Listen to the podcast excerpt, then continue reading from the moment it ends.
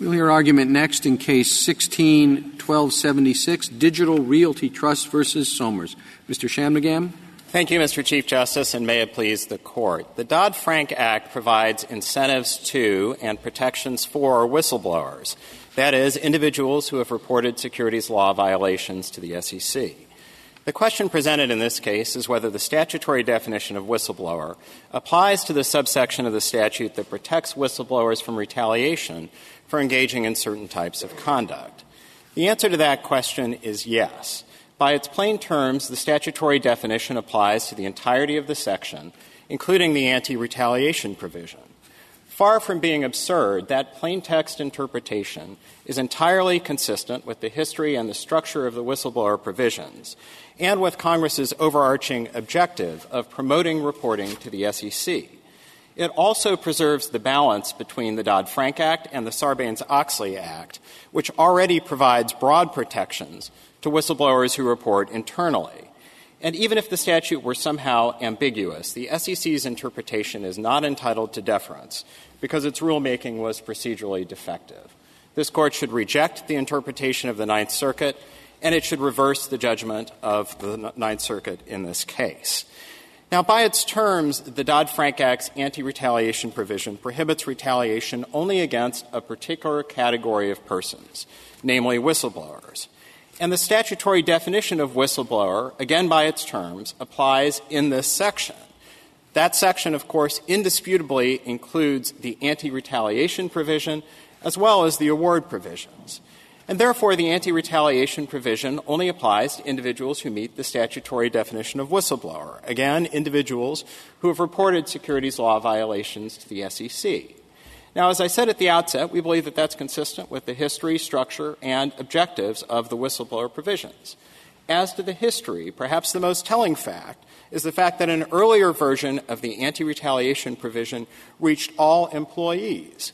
Congress then amended the provision to apply to a narrower set of individuals, whistleblowers. As to the structure of these provisions, in our view, the anti retaliation provision protects the very class of persons to whom the award provisions provide incentives. And therefore, the anti retaliation provision, in a very real sense, works hand in glove with the anti uh, with the award provisions. What about employees who must Uh, report internally before they can report to the SEC? So, Justice Ginsburg, where an employee reports internally and then suffers an adverse action in the immediate aftermath of doing so, the Sarbanes Oxley Act will provide protection. In our view, the Dodd Frank Act's anti retaliation provision only applies to individuals who report to the SEC, and to be sure, it applies to those individuals really without regard to the reason for retaliation. So, just to make clear what our affirmative interpretation of the anti retaliation provision, and in particular the third clause, is the third clause, which was the last of the clauses to be added, reaches a situation in which an employee, in fact, reports to the SEC, but is retaliated against because of an internal report or perhaps a report to another governmental entity. And precisely because a report to the SEC will often be confidential, there may very well be cases in which the reason for the retaliation is not the report to the SEC, which is covered by the first clause, but is instead some other report, such as an internal report. Now, the primary argument on the other side as to why our interpretation is somehow absurd or as to why this is one of those exceptional circumstances where the court should not pay heed to the unambiguous language is that there are relatively few cases that would be covered by the third clause. But I don't think that there's really any basis for that conclusion here. As the government recognizes in its brief, around 80% of individuals who report to the SEC also report internally. And so, contrary to the reasoning of really the leading case on the other side, the Second Circuit's decision in Berman, we know that there certainly is a category of employees who report in both ways. So then the question becomes whether, in fact, there are very few cases in which an individual is able to get to the step of reporting to the SEC. The argument on the other side is that when an employee reports internally, retaliation will come so quickly that they will not be able also to report to the So SEC. So, can you please tell me, under your reading, what we make of um, subdivision H1A uh, 2? Um, It protects from discrimination an employee who's been fired for initiating, testifying in, or assisting in any investigation or judicial or administrative action of the commission. Under what law is the employee who's called by the SEC after another employee reports the violation and assists the SEC in its investigation, under your reading, that employee is not protected? So, And, and I don't know that that employee is protected under the Sarbanes-Oxley provision either.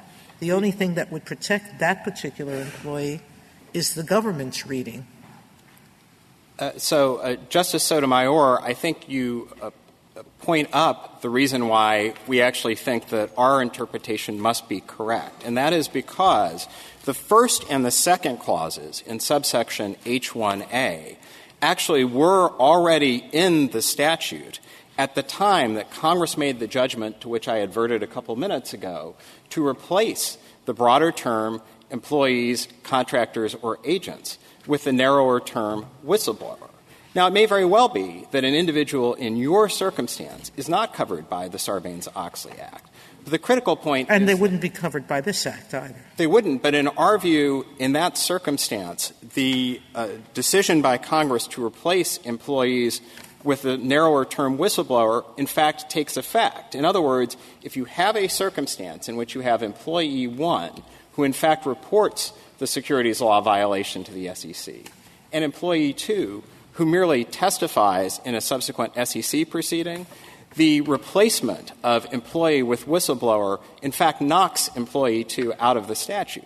But we know that that was a considered judgment made by Congress when the Senate replaced the term employee with whistleblower. The primary anomaly on which respondent and the government um, relies, the purported anomaly, relates not to the second clause but to the third clause. Their argument is that because the third clause was added at the last minute, Congress somehow was not aware of the fact that it was adding that clause to a statute that already by its terms limited the Well, protected the classes. SC, SC has always been arguing, they'll speak for themselves, but they've always been arguing that whistleblowers should be given a natural reading. Uh, I'll question them on where they get that, because I'm not sure there's a natural reading. But assuming I accept that proposition, isn't the fact that um, a natural reading would cover that second employee and potentially the third employee who is required to in, uh, report internally first. Isn't that reason enough? Because there are two provisions that would be rendered partially nugatory They would not to be read it the government's They would not be so rendered, Justice Sotomayor, and let me address that. And then I do also want to address the premise about there being some ordinary meaning of whistleblower.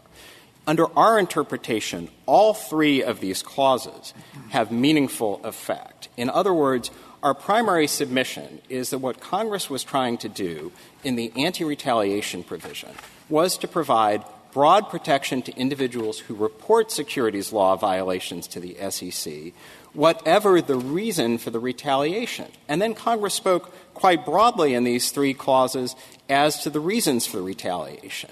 Once you have reported a securities law violation to the SEC, if you're retaliated against for that report, you're covered. If you're retaliated against for your subsequent cooperation in SEC proceedings, you're covered. And if you're retaliated against for some internal report or some other report, you are covered. And again, I do think that it is critical to But isn't that disjunction quite odd, right? A typical anti retaliation provision, you would think, well, if I report internally and uh, I'm fired for it, then I get my protection. But here you're saying they don't get protection except if they do something completely unrelated. They might have made a report to the SEC about a completely different topic. They might have made it 10 years earlier. And that's going to give them protection, even though they haven't been fired for anything remotely to do with that. So, um, Justice Kagan, let me explain why I think that makes sense. And I do want to address this purported um, anomaly with our interpretation with regard to the lack of a nexus between the internal report and the SEC report. I think more generally, the reason why this regime makes sense is precisely because Congress adopted this more specific regime that provides heightened protection to, in the words of the title of the statute, securities whistleblowers, against the backdrop of a broader regime for whistleblowers more generally in the Sarbanes Oxley Act. And we know that Congress wanted those two anti retaliation regimes to coexist because in the very same section of Dodd Frank that added the Dodd Frank anti whistleblower provision, Section 922, Congress also amended and to some extent expanded the protection for whistleblowers more generally in the Sarbanes Oxley Act. Those are subsections A and C of Section 922 more generally. Now, what Respondent and the government are asking you to do, to use the metaphor from the last argument, is to view the third clause in particular of the anti retaliation provision as the proverbial elephant in a mouse hole. To say that when Congress added the third clause, it was essentially adding an all purpose anti retaliation provision. And I think that if that was what Congress was doing, it would, at a minimum, substantially diminish the role of the Sarbanes Oxley Act anti retaliation provision, if not render it effectively superfluous. And indeed, but if I could just, uh, I guess I just don't understand what the theory is. There are two employees, and they both internally report, and they're both fired. And uh, one of them, tough luck, but the other one is going to get protection because he's filed a report with the SEC about some different matter entirely 10 years earlier. Why does he get extra protection?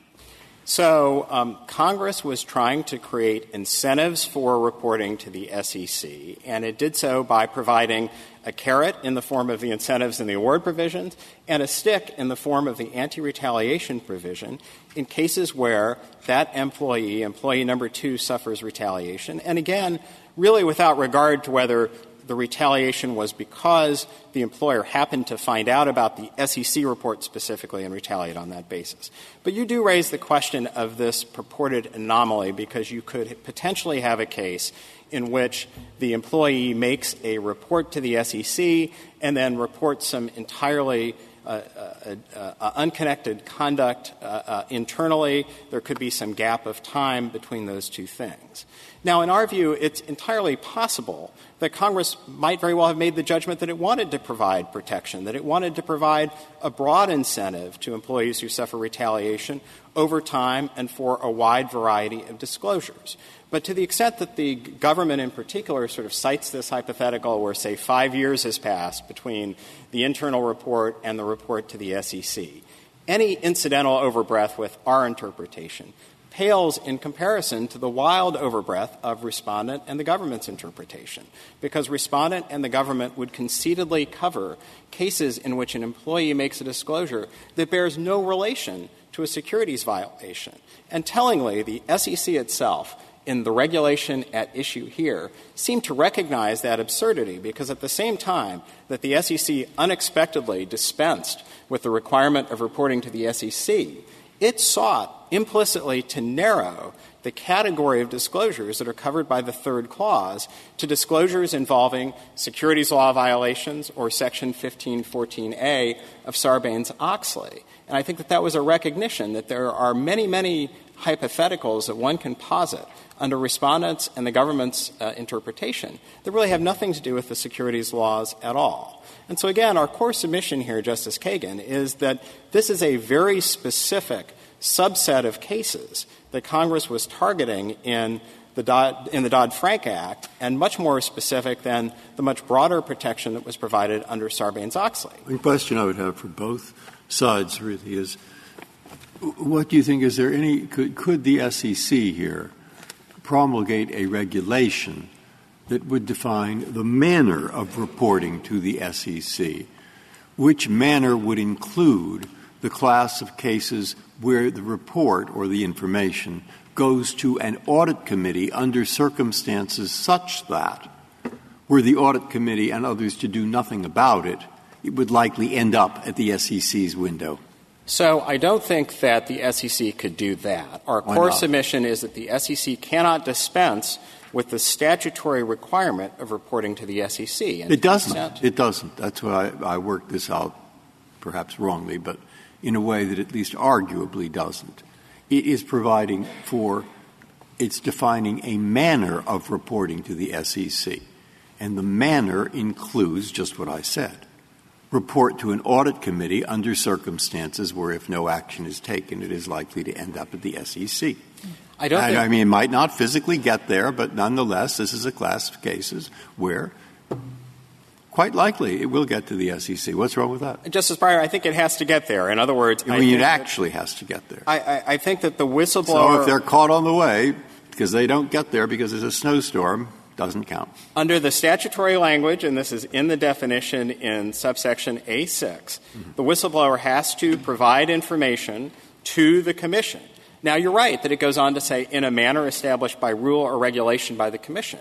And I would submit, Justice Breyer, that the commission does have broad authority to uh, issue a regulation concerning how um, that information has to be provided. And indeed, the commission has done just that in Rule 21F 9 with regard to the award provisions. And it says that you have to report either online or by using a particular form. We have no quibble with that. But what I don't think you can do, contrary to the submission in one of the amicus briefs, is to use the in the manner language to define away the separate requirement of reporting to the commission.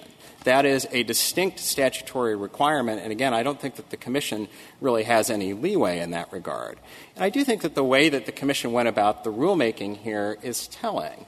As the Court will be aware, in the proposed rule, the SEC issued a rule that merely tracked the statutory definition, and the SEC provided no indication in the notice of proposed rulemaking that it was contemplating the possibility of dispensing with that requirement. Weren't there comments to that effect? There were three comments out of the 240 or so that seemed to suggest that the Commission might want to do that. But I don't think that the mere fact that there were a a small number of comments that suggested that is an indication that interested parties as a whole were on notice that this issue was potentially in play. There were certainly some who thought that that would be desirable.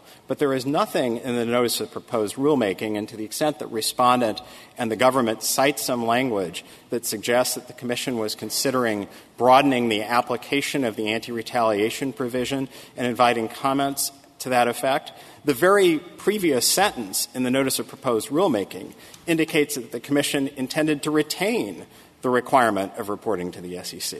So again, there was no notice until such a time as the Commission came out with its final rule and converted the one statutory definition of whistleblower into two. And I think that there can be no better evidence of how nakedly atextual Respondent and the government's interpretation is than the final rule itself, which contains these two separate definitions, the one for purposes of the award provisions and the other for purposes of the Some law on this. See, I don't know quite. This is you put your finger on uh, something I, I, I don't know what to do with.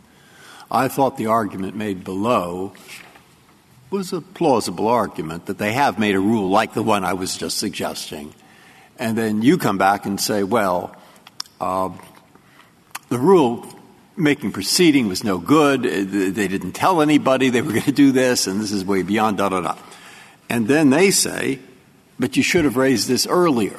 Now, there is some law on when you have to raise uh, uh, an attack on a, on a rule established by a commission, and there is some time limit, and, and, I, and then there's no answer that I've found. I don't know how that works. What am I supposed to do with that? Have they abandoned all that here, or what? Sure. Justice Breyer, let me address that. And I do, by the way, want to come back to um, Justice Sotomayor's question about the ordinary meaning of whistleblower. I can look Well, it up, you know. Well, let me address your question first. Our submission, our core submission to the court is this is a simple case that can be resolved at step one of Chevron. The terms and reach of the statutory definition are unambiguous, and there's certainly no absurdity here. If this court were somehow to get to step two of Chevron, we have an argument under Encino Motor Cars that this court should not afford Chevron deference because the rulemaking was procedurally defective for the reasons that I've just mentioned. The other side rightly points out that we did not make that argument below. We don't believe that it is necessary for us to have made that argument below because this is just another argument in response to their claim that there should be Chevron deference here. And parenthetically, this Court's decision in Encino Motor Cars came down while the briefing was ongoing in the Ninth Circuit. But as to the argument concerning timing, because there is an argument made by the respondent, though not by the government, that we're somehow out of time here. Let me explain why that's not true. Respondent relies on section, I believe it's 2401, which is the general six year limitations period for claims against the government. That is a limitations period that is applicable in ordinary APA actions. We are not raising a freestanding APA claim here. Our argument, consistent with Encino Motor Cars, is simply an argument that the rule should not be given Chevron deference. It's not even an argument that the rule is somehow invalid. It's an argument that at most the SEC is entitled to Skidmore deference here. And so we don't think that it would be appropriate to apply the six year limitations period here, and to the extent that uh, respondent relies on the D.C. Circuit's uh, decision in a case called Gem Broadcasting, that was a case in which a regulated party was essentially arguing for invalidity. They were not making the type of argument we're making here. Now, with regard to the ordinary meaning of whistleblower, because I do want to finish up my answer to Justice Sotomayor's question from now some time ago, I think we would concede that the term whistleblower naturally refers to an individual who reports misconduct. But I don't think that we would concede that there is an ordinary meaning as to the person to whom the misconduct is reported. I think, if anything, if you look at sources like Black's Law Dictionary, they seem to suggest that you have to have reporting to a government authority. And so, you know, I think that it is telling that, contrary to the Solicitor General's submission, Congress really is not using the unadorned term whistleblower very often in statutes. It's either using a different term or it is providing a definition for whistleblower. And I think that that is, again, precisely what Congress was doing here. Congress consciously made the decision to replace the term employee with the term whistleblower, and Congress added the third clause, which is conceitedly the broadest of the three clauses, to a statute that already used the term whistleblower. And this is just not one of those paradigmatic cases in which the text points in one direction, but there's legislative history to the contrary. There's really no actual legislative history with regard to the third clause, and it is quite telling that the government, in its brief, can muster no legislative history other than an article from Law 360 that it cites in footnote 15. And if you take a look at that article and you take a look at the underlying emails that are cited in that article, there's really no indication even that the individual who allegedly proposed the third clause thought that what he was doing was extending the statute beyond the statutorily defined category of whistleblowers to individuals who merely report internally. Unless the Court has any further questions, I think I'll reserve the balance of my time for rebuttal if needed. Thank you. Thank you, counsel. Mr. Geiser. Thank you, Mr. Chief Justice, and may it please the Court. The true elephant in the mouse hole here would be using the indirect use of the word whistleblower in subsection H to limit what is otherwise a broad and sweeping clause that aligns Dodd Frank's amendment uh, with the modern trend of major whistleblowing le- uh, legislation. Now, to start with uh, Justice Kagan's point, uh, it is actually it is exactly true that petitioner's reading does create a serious anomaly.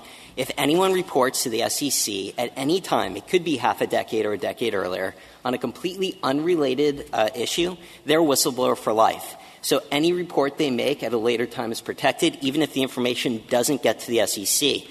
But I think there's actually an even greater anomaly. My friend suggests that Congress, all they really were concerned about here was getting information to the government, to the SEC. Take someone who reports internally, as they're often required to do under Sarbanes Oxley, and they're immediately terminated. And then the second they walk out of that meeting, they report to the SEC.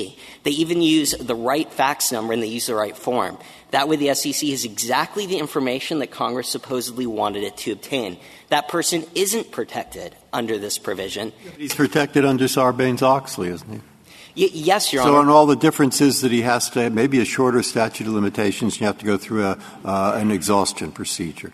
So, so what is the anomaly about saying where you're reporting directly to the SEC, you're going to have a, a, a shorter, you're going to have a longer statute of limitations, and you don't have to exhaust. But if it's an indirect thing, you do. Why is that anomalous? It is highly anonymous, Your, uh, Your Honor. The, the, entire reason that Congress uh, added uh, Clause 3 is to strengthen the remedies in Sarbanes Oxley. Sarbanes-Oxley It does. proven It strengthens them in the cases where they report to the SEC, which is what it says. well, And it strengthens it just means you don't have to exhaust. So what's the big deal? But, but it would strengthen it in a way that would not protect people who occasionally do report to the SEC and protect people who later don't report to the SEC. That doesn't make any sense. And so, I, I, and the other thing it would do too is it puts the employer in a position of being entirely unaware of the critical factor that activates or takes away protection under Clause 3. So I'm sorry, the, the employer is rarely knowledgeable about the SEC filing. I believe the SEC rules require conf- confidentiality of the filing. oh, that- that's exactly So- right. Virtually always, um, an employer is going to fire someone because of internal reporting, not because of SEC reporting. That, that's right, Your Honor. But, but what that really shows is that this is a highly unusual form of an anti retaliation statute. Anti retaliation statutes are designed to deter specific conduct. And here we know that Congress was focused on deterring specific conduct because subsection H is framed in terms of a prohibition on employers. It says employers shall not take certain acts against people engaged in certain conduct. The use of whistleblowers is entirely indirect. It would be highly unusual for Congress to think that they were trying to bolster remedies in Sarbanes-Oxley because they did realize these were highly ineffective. Uh, there's evidence in the record, we do cite uh, studies in our brief, that showed that Sarbanes-Oxley generally was providing relief in under 10% of cases. What about this case? Did, did Somers avail himself of Sarbanes-Oxley or just Dodd-Frank? Uh, only Dodd Frank, Your Honor. Uh, he missed the limitations period for Sarbanes Oxley, which will happen frequently because not everyone who's not a lawyer uh, is aware of all their rights under federal law. The entire point that Congress had made in this statute, and consistent again with every piece of modern major whistleblowing le- legislation, is to protect internal whistleblowing. The, the entire securities framework is, is hinged on internal whistleblowing. Everyone thinks it is better to have people go first. I'm, I'm just stuck on the plain language here, and maybe you can get me unstuck. But Sure. uh, how much clearer could Congress have been than to say in this section the following definitions shall apply? And whistleblower is defined as including a report to the commission. Um, what, what else would you have had Congress do if it had wanted to achieve that which your opponent says it achieved? Your Honor, th- this court doesn't read language like that in isolation. It has to read it against the backdrop of the. I'm asking what, what, what, what would you have had Congress do? Well, I think in this, uh, what they could have done, and, and given all the anomalies that this would produce, and how and how contrary this is to the modern trend of legislation, they'd have to be a lot clearer than they were here. But let me Clear, clearer than in this section, the following definitions shall apply? How, how much clearer could they have possibly been? Th- that is the same language in utility air, where the definition of air pollutant was in this chapter. And in Duke Energy, it gets even worse. In that case, So shall just means maybe sometimes? Not at all. Let, let me give an example to, I think, prove the point. Suppose that in subsection H, Congress included a parenthetical after the word whistleblower that said, as this term is used in Sarbanes Oxley, or as this term is used in its ordinary idiomatic sense. No one at that point would think that the definition in subsection A6 applies. Our contention is that the clear meaning from the text, the context, the structure, the purpose, the history of this provision is tantamount to that kind of parenthetical. So, but it's case, I mean, utility air, i the difficulty of applying the defined term in that case strikes me as so, mu- so much more insurmountable uh, than in this case. I, I I think it could be more or less, Your Honor, but I think the important point here is that having an incentive to skip over internal reporting would be disastrous to the modern scheme of securities regulation, which turns on internal reporting. Under my friend's view, That's, that's exact, sorry. That's exactly what's bothering me. You're using, and, and that's why I think I'd like a little elaboration on my first question. And because I don't put as much, I'll, I'll be perhaps a little bit more willing to go with your not clear language, maybe. But it seems to me to make sense what Congress was trying to do to follow the language. Why? Because the ordinary whistleblower is protected under Sarbanes Oxley. He just has to have some exhaustion, and it's a shorter statute of limitations. And if you want to make it tougher, which they do, it makes sense in a statute that's mostly about awards for reporting to the SEC to say it's where the SEC is directly involved that we cut out the need to exhaust, that we cut out the need. While uh, if in fact you read it your way, we've, we've basically eliminated Sarbanes Oxley because everybody'd bring it under this provision. Now, that's, that's why when you say, you know, this is totally anomalous, this is a disaster, et cetera, et cetera, I say, well, you haven't shown me that yet. So maybe you want to spend one minute on doing that. Sure. I mean, for, first, Your Honor, th- this would not eliminate the Sarbanes-Oxley remedial scheme. Even though it was largely ineffective, there could be some people who would prefer it because they don't have a lawyer and they prefer to have the assistance of OSHA. Uh, but more importantly, the petitioner's reading would undermine not the remedial scheme, but the entire regulatory scheme of Sarbanes-Oxley. Sarbanes-Oxley requires people to, to um, disclose internally. What Congress wanted was as a, as a, this is the ordinary progression of getting information to the government. You first give the corporation a chance for self-governance. You give them the chance to swiftly and efficiently address the problem and to make sure that they remediate whatever the violation is. If they refuse to do it, then you go to the government. Is every employee obligated by law to report a violation? Or is it only certain employees, lawyers and accountants and others, who are affirmatively obligated to report? The, it's some uh, employees, like lawyers and auditors, do have the affirmative obli- obligation. Other uh, employees may not have the legal or regulatory obligation, but they often do have a, a corporate obligation under the corporation's All code right. of conduct. So why would Congress want to treat lawyers and accountants to the generous provisions of the whistleblower statute when they have an obligation anyway? They're basically being incentivized to do what they're already legally obligated to do. They've got a protection, Sarbanes Oxley. Why put them under the whistleblower statute as well? because Congress saw examples, and they saw this in Enron, where people were deterred from fulfilling those roles and disclosing the information and whistleblowing because they didn't want to be terminated. And the threat of termination. Well, that was Sarbanes Oxley. And, and Dodd And that's the statute Congress provided to incentivize them to do what they were legally obligated to do. Sure, and Congress specifically singled out the protections in Sarbanes Oxley, something that needed to be bolstered in Dodd Frank. So I, I, don't think it's fair to divorce the two from well, each other. I, I see Dodd Frank as ex, as expanding the category of people, not limiting or, or expanding it to include people who are already ex- included. Well, it, it does expand uh, people in, in some situations, like with self-regulatory organizations who aren't covered under Sarbanes-Oxley. But notably, then, that doesn't apply for internal reporters in those groups under petitioner's reading. So even though Congress would have singled out those people and said these people should be protected from making internal disclosures, they would actually have no legal protection at all uh, if they didn't first report to the SEC, which again is contrary to even the regulated stakeholders' interest in this very setting. Uh, we know from the Chamber of Commerce, who submitted elaborate comments during the notice and comment process, that the policy touchstone of Dodd Frank, and I think this goes a little bit to Justice Breyer's question, should be preserving internal compliance systems. I'd it's, like to talk about that notice and comment period for just a moment. It seems to me uh, you've got this plain language problem, so you've got to generate an ambiguity. That's the first step of your your move. Then the second step is that the SEC has reasonably resolved that ambiguity and and that we should defer to it. Um, but here, the notice and comment period uh, provided notice uh, that, we're going to issue rulemaking with respect to uh, whistleblowers who report to the commission. Then, then the rule comes out and says reporting to the commission is not required in an ipse dixit unreasoned opinion. One line, basically. And then we have two circuits that actually gave deference to that interpretation. Now, that seems to me to put the whole administrative process on its head because you're providing no notice to people, no reasonable opportunity to comment. Maybe a few people spot the issue, but most people don't.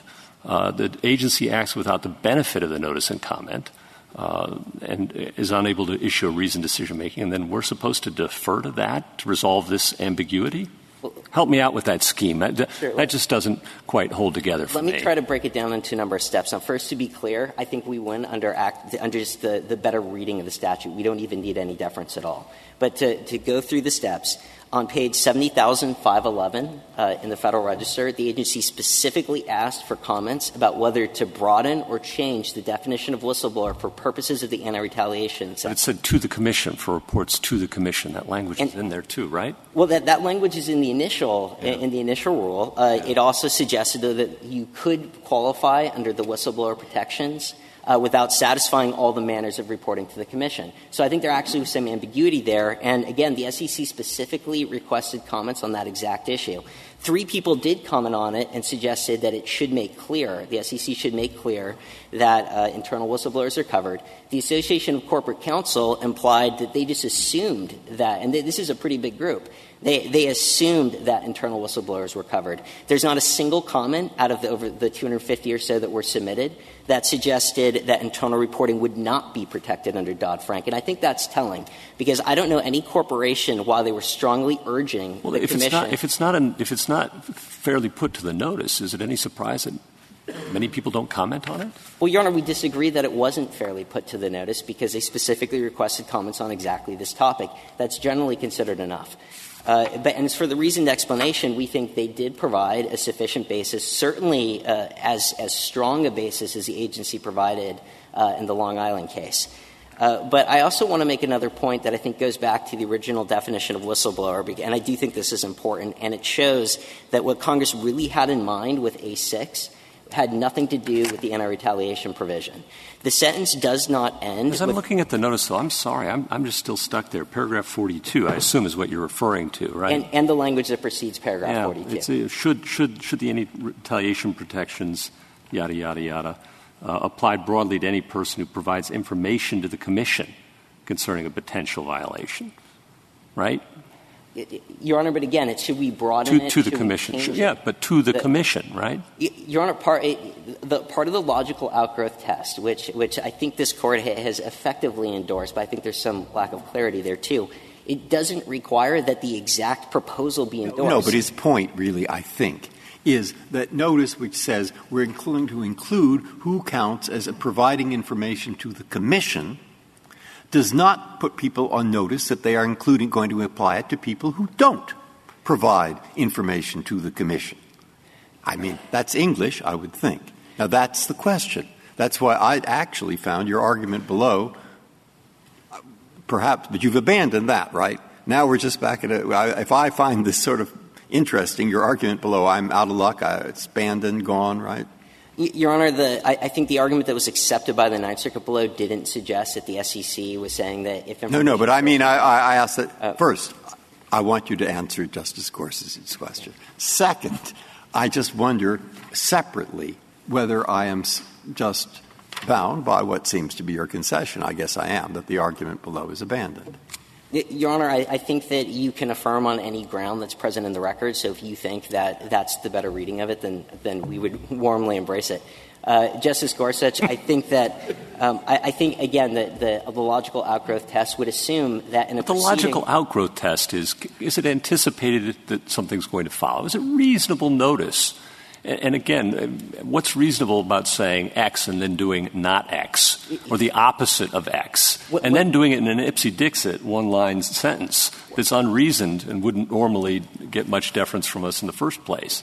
How does all that get you Chevron? The, key issue in the proceeding was how do you deal with the interaction between internal reporting and preserving internal compliance mechanisms and, and the anti retaliation provision and making sure that the award uh, pr- program makes sense. So I think the, the interaction of those things suggests that while corporations thought we need to preserve internal compliance, so we need to make sure that people first report internally and give corporations a chance to fix the problem. The, the, necessary counterpart to that is people have to be protected when they internally report. It doesn't make any sense to say that people have to engage in internal reporting, yet they're unprotected when they do that. Um, I'd like to get to, to the A6. Uh, again, the definition section does not end by saying the report has to go to the commission. It says in a manner established by rule or regulation by the commission. And I think that's important because Congress realized that the commission needed to, to uh, prevent the situation where the SEC has a big enforcement award and everyone comes out of the woodwork and they all claim an entitlement to part of that award. The manner established by the Commission ensures that there is a, a, simple, easy way to track exactly who's eligible for award and who is not. Congress did not need to limit the anti-retaliation section to whether a whistleblower filled out the right form or faxed a form to the exact right number, even if they provided information to the SEC, accomplishing the, the core objective of the whistleblower uh, litigation, legislation in the very first place. May I just ask uh, whether Somers, was there any reason he didn't report to the SEC? Uh, he, I, I, think it just simply did not occur to him at the time. Uh, and so, and in the same way that he missed the limitations period for the Sarbanes-Oxley claim. Uh, what he tried to do was do the right thing and to honor the corporate code of conduct by calling the, the, the, the misconduct to a supervisor's attention, which again is exactly what all the, the corporate stakeholders uh, you know, in this proceeding have said is their goal too. No one thinks it's better to have reports go directly to the SEC uh, unless the corporation is entirely unwilling to remediate and address the problem. So again, it is consistent with the, the natural regulatory scheme in Sarbanes-Oxley, and Dodd-Frank is not passed in a vacuum.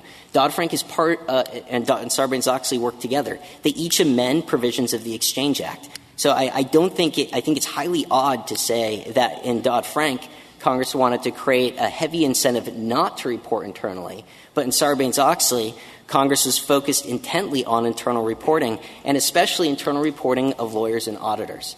So, under my friend's reading, uh, Dodd Frank would leave those critical groups, the groups that this court in Lawson versus FMR recognized were best equipped to spot and detect and prevent fraud, uh, out of these critical protections after Congress recognized that Sarbanes Oxley had been ineffective in getting lawyers and auditors and other employees to report internally. Uh, this is critical whistleblower protections, and we don't see any basis for carving those groups out of the statute. Uh, if the court has no further questions. Thank you, counsel.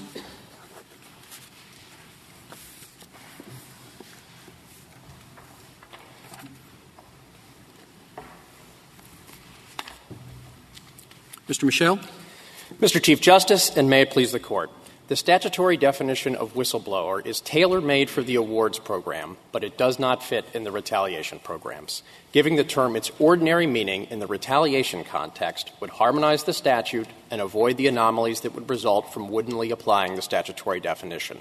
Some of those anomalies have been discussed already by the court, but I do think the most drastic one is that uh, applying the statutory definition, which requires reporting to the commission, into Clause 3 of the retaliation provisions, which protects internal reporting, would decouple retaliation liability from the act that causes the retaliation, and moreover, would make employers liable for conduct that they don't know about. Now, that, in our view, would be a one of a kind retaliation provision in the U.S. Code. So, Mr. Michel, I, I do think that that's a real anomaly. Uh, and I, I, I also think if you really look at the way this statute came to be, it's quite possible the way this provision gets in very late in the game that they didn't know that they, they forgot about this definitional provision and they were meaning it more in the ordinary language sense. But there you are, you have this definitional provision and it says what it says and it says it applies to this section. And you have to have a really, really severe anomaly uh, to get over that. So, what makes it rise to that level? It's odd. It's peculiar. It's probably not what Congress meant. But what makes it the kind of thing where we can just say we're going to ignore it? So, uh, Justice Kagan, I direct you to the Lawson versus Suwannee Fruit case, uh, which I think is often cited as, as a canonical case on statutory definitions. That was a workers' compensation case, and the statute included the term injury, which was defined, understandably enough, for a workers' compensation case as injury on the job. But there was a provision in which the employer was relieved from liability if the employee had a pre-existing injury. And the court said if you apply the statutory definition to that pre-existing injury and require that injury to be on the job, that would be anomalous because it would unfairly assign uh, liability to the employer and it would deter the statutory purpose of keeping employers from retaliating against disabled employees. So I think that uh, decision is analogous here. You would uh, deter employers from, excuse me, you would unfairly apportion liability to employers based on conduct that they don't know about, and you would take out the premise of the retaliation provision because the very conduct that is an element in the retaliation claim reporting to the commission is different from the conduct for which uh, they retaliated against the employee. Now, this sort of thing will come up in, in, in other cases in which the government is involved and do you want us to write an opinion that uses the terminology that you just used? So you have a statute with a, that uses a particular term, and there's a definitional provision in the statute. And what we write is that the definition in this statute doesn't apply if it produces an anomaly. Is that the standard? That's Uh, all you need to get out of the definitional provision? I, I think, you know, if you look at Suwannee Fruit, for example, the court talked about incongruities. It talked about undermining the purpose of the statute. Uh, if you look at the, the uh, public utilities case, the court talks about undermining the purpose of I the thought, I thought the stock um, phrase was absurd. That you, if the statute gives a definition, you follow the definition in the statute, unless it would lead not merely to an anomaly, but to an absurd result.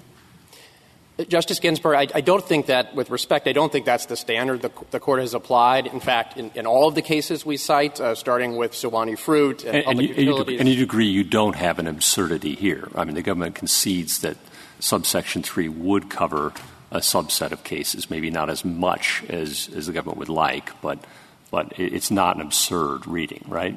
We're not arguing that it's absurd. That, that's correct, Justice Gorsuch. Uh, it would, however, I, I do want to stress how narrow the meaning uh, that would be left for Clause 3 is. Well, but I mean, it's not just that it's not absurd. It seems to me if you look at utility air, it has to be not absurd or anomalous, whatever you want to say. It has to be cut very broadly.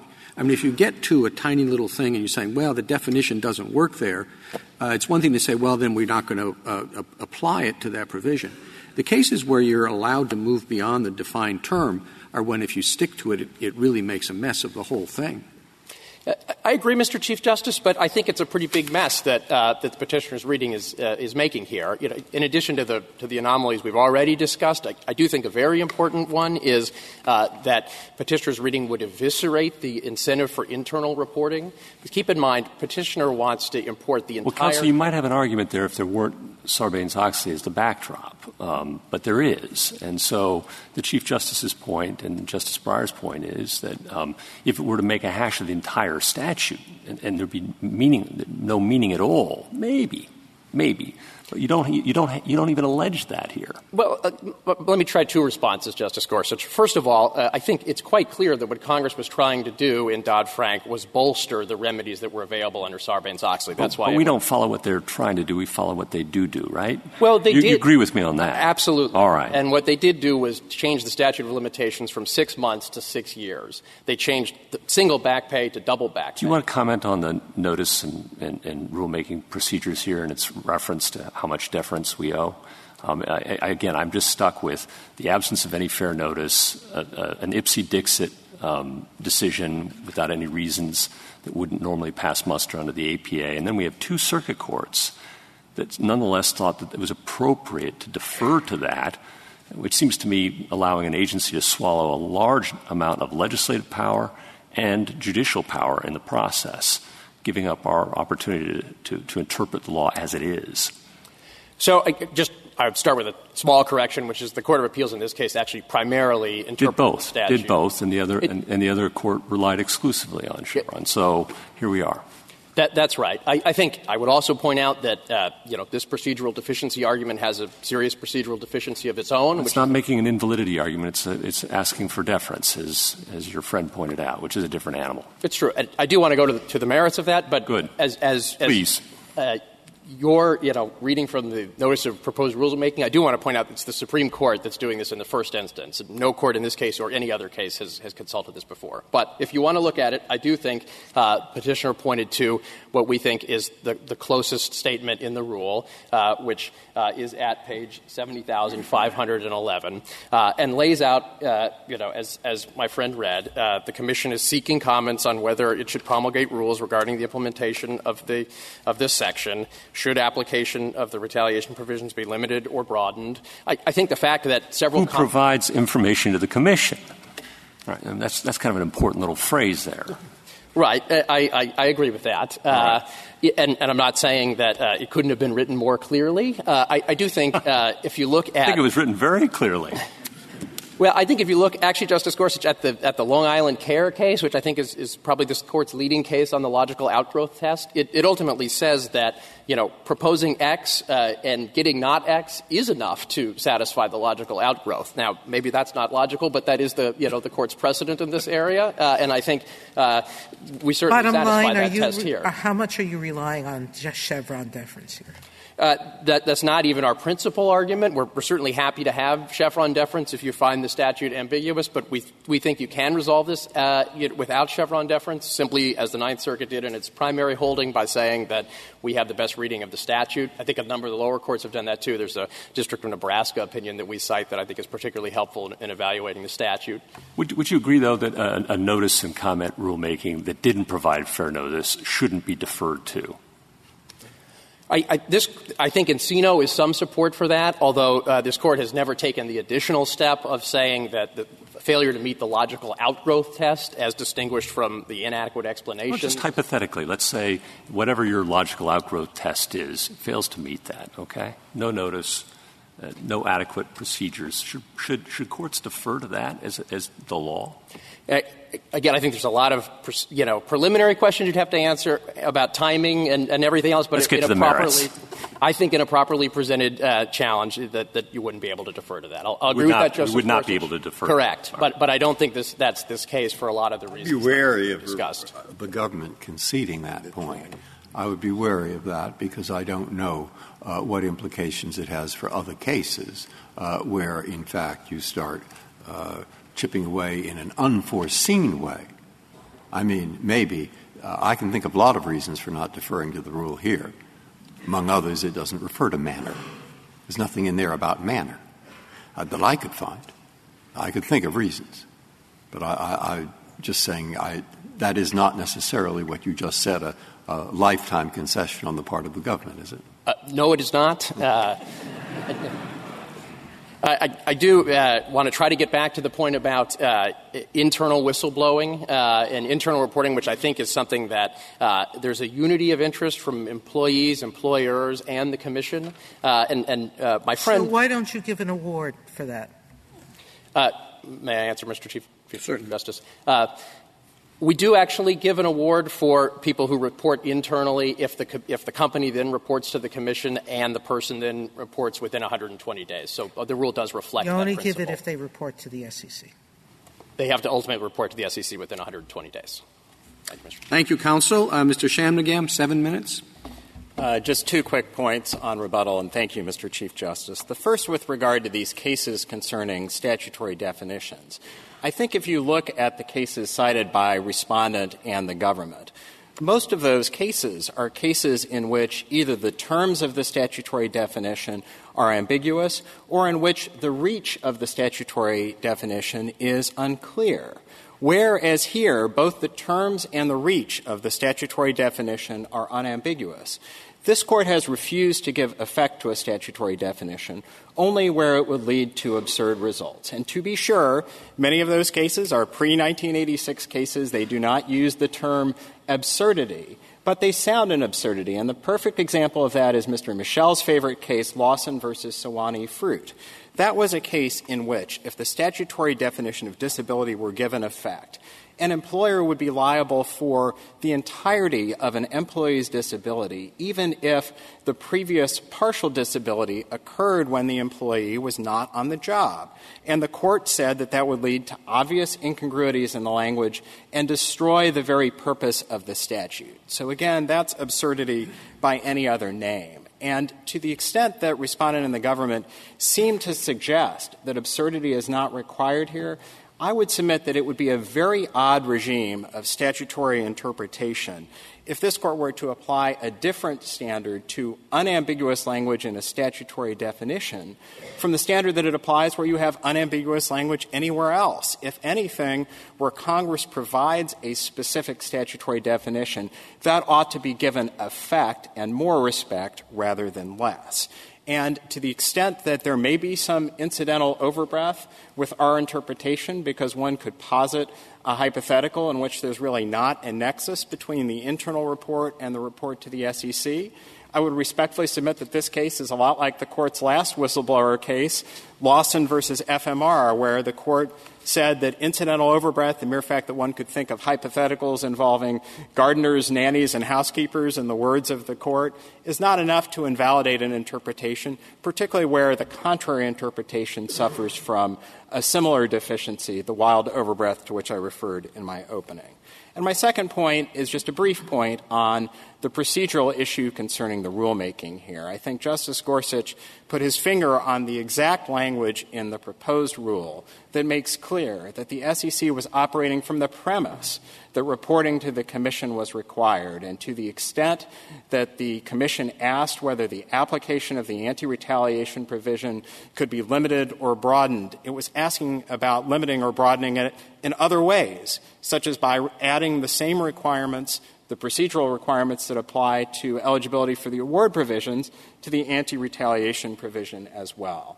And it is certainly true, as Mr. Geyser said, that uh, this court and lower courts have often asked whether the final rule is somehow the logical outgrowth from the proposed rule. But in the words of Judge Randolph from the D.C. Circuit, something cannot grow out of nothing and where uh, there is nothing in the proposed rule to put interested parties on notice that an agency is considering a particular interpretation, it would be the height of inequity to uphold a rule and to afford deference to the agency in those circumstances. In our view, the SEC's interpretation here was procedurally improper as well as substantively invalid.